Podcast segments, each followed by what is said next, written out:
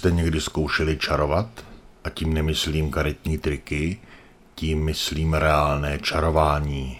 Nejspíš řeknete, že to neděláte, že jste racionální lidé, že nevěříte na magii, kouzla a čáry.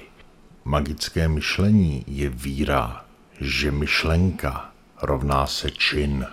Kromě toho má i některé další rysy, například víru v to, že věci, které se sobě podobají, takže mají podobné vlastnosti, anebo zákon nákazy, to znamená, že se dotekem může přenést štěstí nebo smůla a tak dále. Racionálně vzato je těžko představitelné, že byste svět okolo sebe ovládali myšlenkami.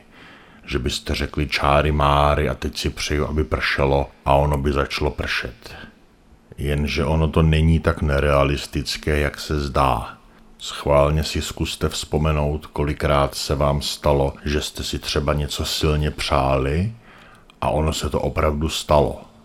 Není zatím žádná magie, je zatím psychologický efekt, protože když se na něco soustředíte a opravdu si to silně přejete, tak si zatím podvědomě jdete a pak se vám to prostě stane. Dost často se vám to stane tak, že byste byli radši, kdyby se vám to bývalo bylo nestalo. Ale to je hold riziko magie.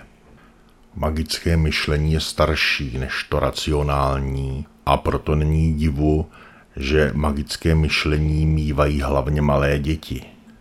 Děti jsou vlastně největší čarodějové každodenního života.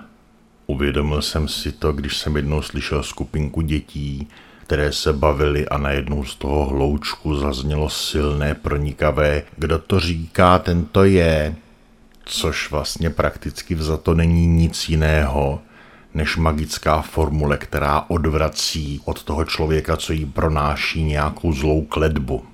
Když pak dospějeme, tak už nečarujeme tímto způsobem. Čarujeme výrazně míň, ale přesto to pořád děláme. Ťukáme na dřevo, pliveme na sebe pro štěstí a máme spoustu říkadel, o kterých vlastně ani nevíme, proč je říkáme. Když se někdo kýchne, tak řekneme pozdrav pámbu nebo na zdraví, aniž bychom si uvědomili, že to je proto, že lidé věřili, že při kýchnutí z člověka vyletí duše a musí se zase vrátit zpátky a zdravili tu duši.